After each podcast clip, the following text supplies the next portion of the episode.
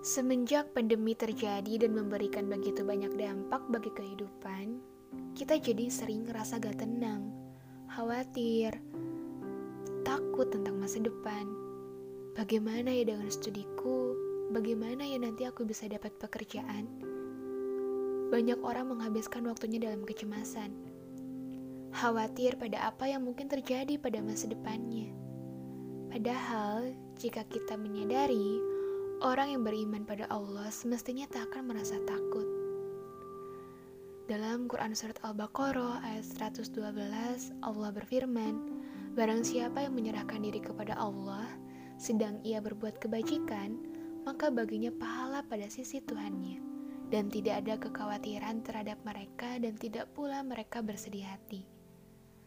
Kekhawatiran yang ada pada manusia sama saja dengan meremehkan kebijaksanaan dan kemampuan Allah untuk menyediakan masa depan.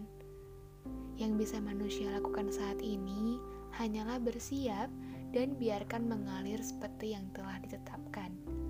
Namun, bukan berarti pula manusia berpasrah tanpa berusaha. Kita harus senantiasa menjadi seperti air yang mudah berubah dan menyesuaikan diri dengan media yang menjadi tempatnya. Begitulah kita. Kita harus selalu senantiasa bisa beradaptasi dengan lingkungan yang terus berubah.